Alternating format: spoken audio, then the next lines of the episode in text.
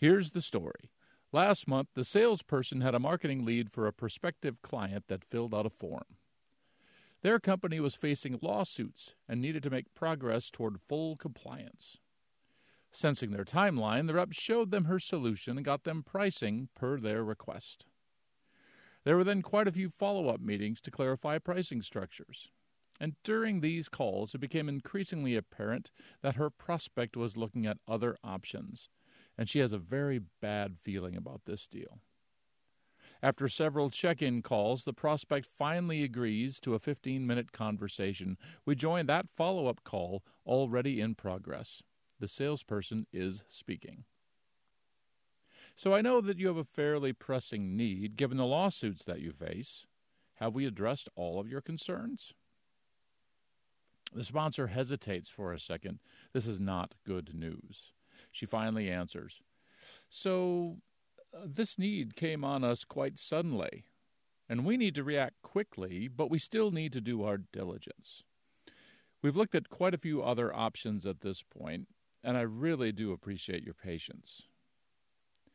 So, the sales rep thinks, what now? She needs more information. So what have you liked about the other options? The prospect answers quickly. There are quite a few options that appear a lot more cost-effective given the limited feature set that we need. And, you know, after we've had a chance to look at all of the options, we've decided to go with the most cost-effective. Boom, there it is. A month's worth of work. Wasted. And another costly forecast surprise late in the month.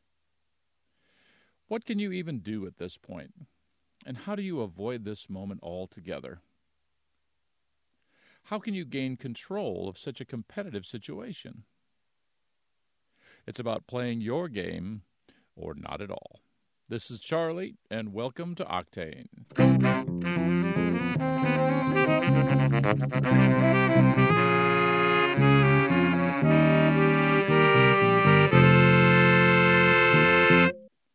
Welcome to Episode 6 of the second season of Octane, playing by your rules or not at all. In this episode, we'll discuss how to find out the agenda of your prospect early to detect competitive forces. We'll then discuss your quarter-making decision at that point, either reframe or walk. Before we dive in, here's a quick word from our sponsor, the Elimisha Children's Project.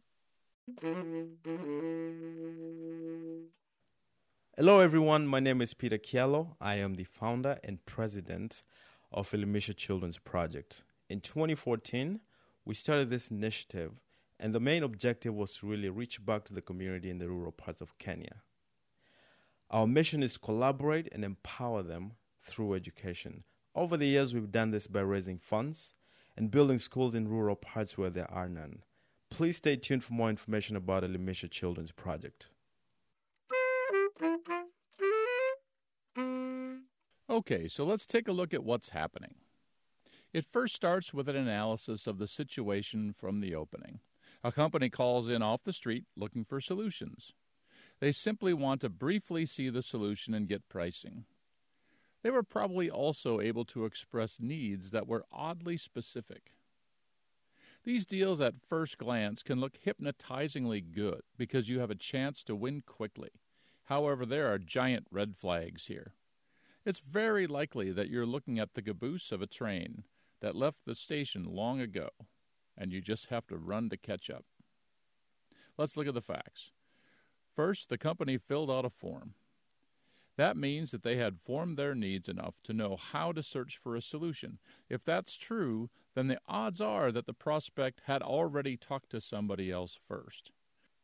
We've already discussed how the majority of people want to feel like they do their research, but when push comes to shove, they really do want people to help them figure things out, especially on things that they don't already understand well.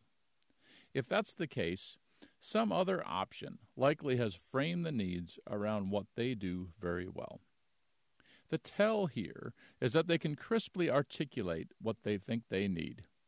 Sometimes their needs take the form of features that they've seen in competitive demonstrations. They might not actually be real needs. They just might have liked what they saw. As an aside, another very valid competitive force at this moment is build it myself. Sometimes when IT departments want to build solutions, they are required to investigate alternatives as part of the budgeting process. Beware when IT comes calling. Their intentions might not be pure. But the biggest tell of all is simply this person not wanting to spend any time or energy with you and just needing a price. Many times these off-the-street deals are people shopping for alternatives to something they have already found value in. It's really hard to get them to truly investigate other options unless there is a very, very compelling reason to do it. It gets even more complicated politically and emotionally in larger organizations. Imagine this. Someone has a need and finds a solution which is not yours. They pick up that solution's flag and raise it up high to leadership. In the majority of companies, leadership will send them back to find comparatives, which is why they fill out the form. Sometimes, when you are prospecting, you even stumble directly into one of these as well. Learn to read these signs. And then think about how hard your job is at this point.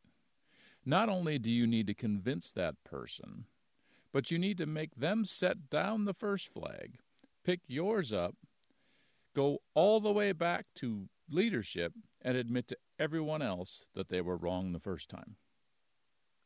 If they are that far along, that's a really hard thing for them to do. It needs to be so compelling that it truly changes the game. So how do you play it? By playing by your rules, or not at all.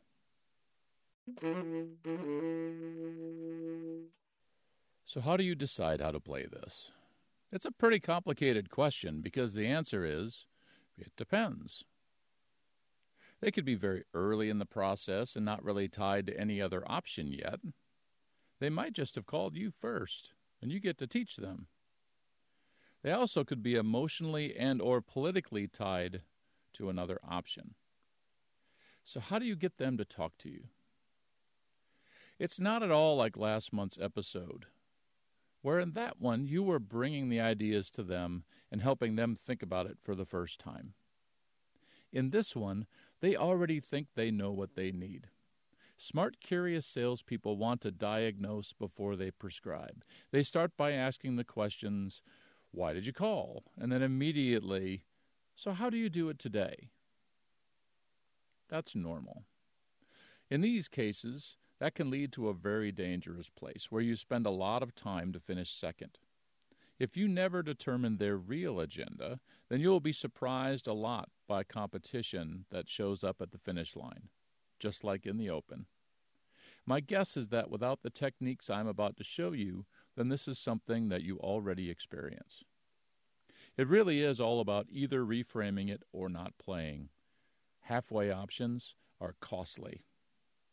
On my free Patreon site, patreon.com/chackerson, I have posted a PowerPoint presentation with animations. This will really help you follow along. If you've worked with me before, either as one of my salespeople or at one of my clients, you'll remember this as Vision Re-Engineering. Go get the graphic now. I would advise that you animate it. It will really help you follow along.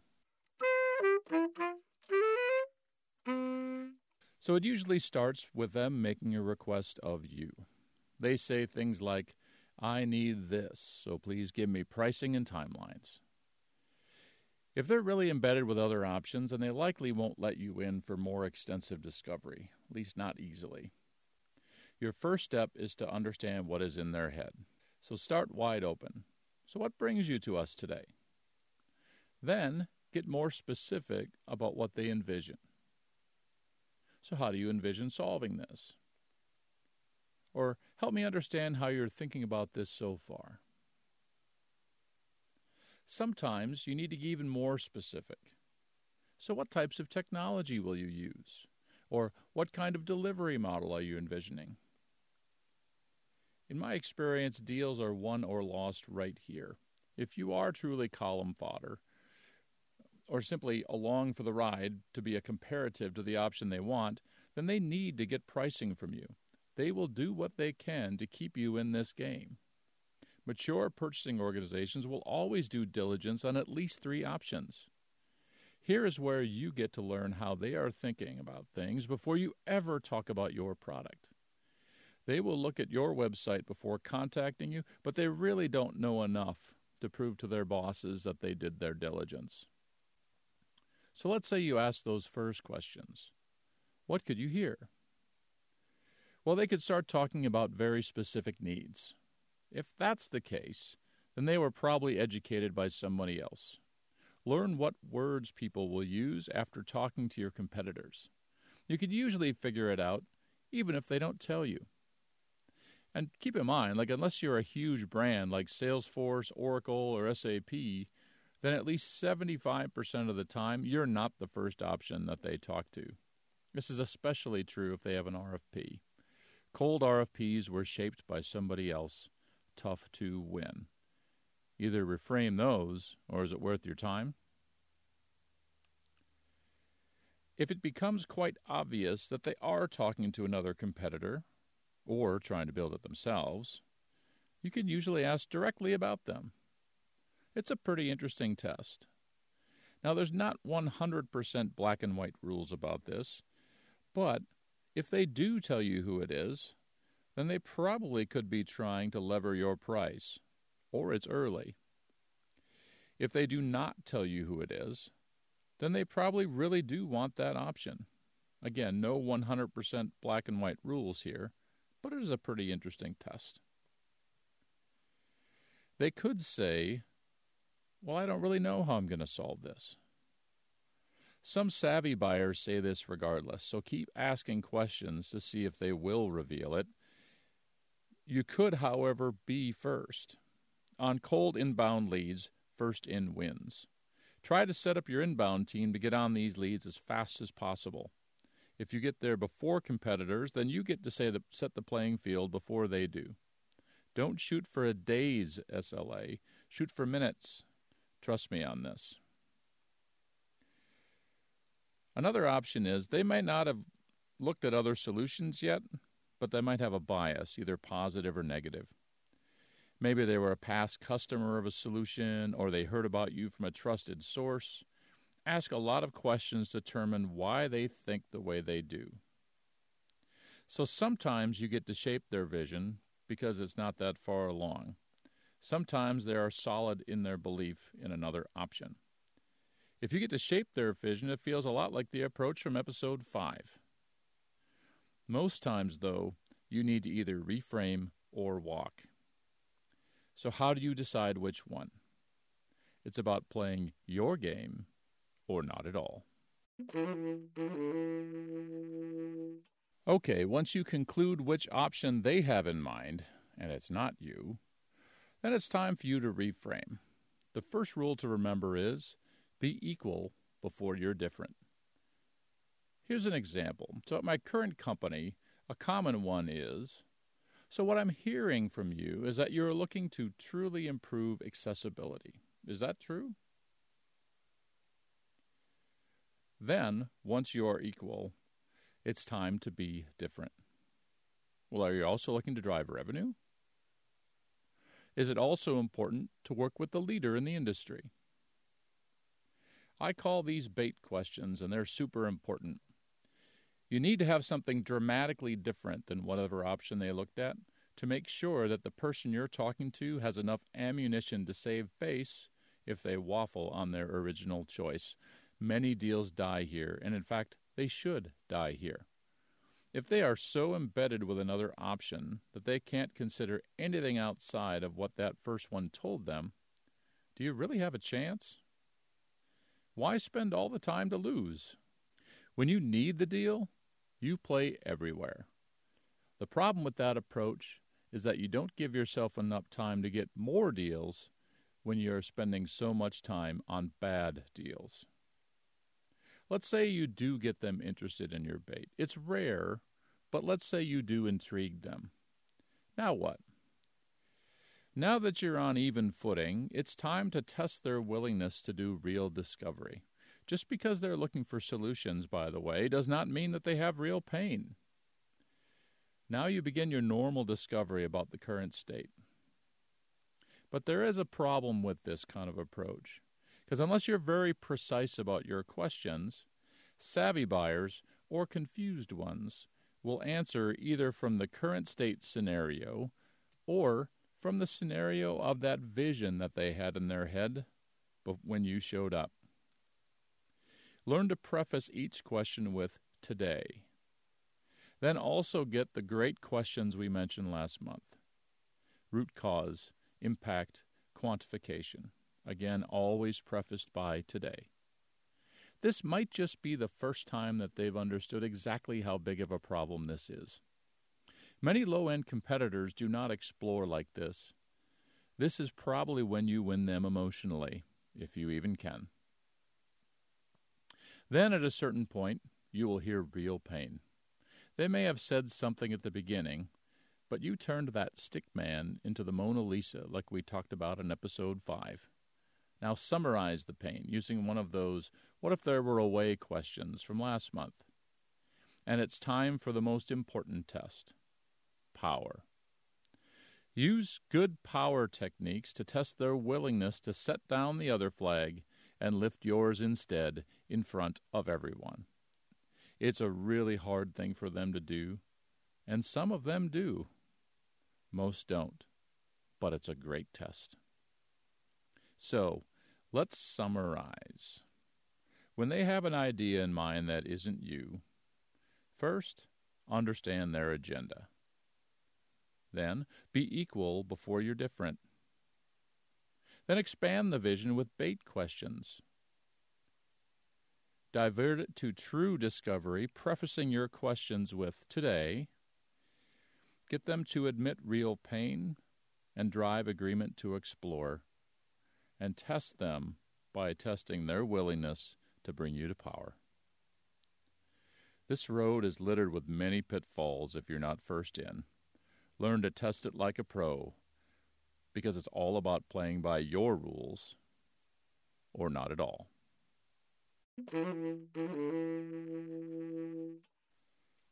So that's it for this month. Before we get to the finish, let's have another word from our featured nonprofit, the Elimisha Children's Project. When we initially partnered with the school, the population was substantially low, approximately about 50 students. Today, that number has doubled, and we're able to accommodate more students. And part of the reason why the population was so low was due to the lack of sufficient funds for families to be able to afford tuition, school uniform, books, and all other education necessities. Also, the school lacked proper infrastructure to be able to comfortably accommodate the students. For example, the classrooms were built out of iron sheets, which tend to get super hot when the temperature rises. Fortunately, through the help of our donors, we've been able to build 4 brick classrooms, an office, and we're currently in the process of building 4 additional classrooms. To learn more about how you can help our mission, please visit our website, ElimishaChildren'sProject.org, and there you'll find additional information. Thank you everyone for listening and learning more about our mission to spread education in Kenya. Again, thanks for listening. If you have any questions, please feel free to message me directly. Also, I want to remind everyone of the free show page at www.patreon.com, patreon.com/chhackerson, where you can also find all of the supplemental materials in past posts. This month, I've included the Vision Re-Engineering prompter. I encourage you to look at it as a building slide as you review the episode. It will really help you understand that order is important. I would also take the time to review and compare notes with Episode 5. There are giant differences. Again, order is important. When you look at the show page, please consider joining the community at Patreon. 100% of the proceeds go to the Jeremiah Program, which helps single mothers break the cycle of poverty through housing, childcare, and education. They are truly making a difference in the world. If you appreciate the content, please consider joining the cause. For as little as $5 a month, it makes a huge difference, especially in the times of crisis that we face right now. Thanks once again for listening. Let's keep this community going. Ignite the spark and fuel the flames.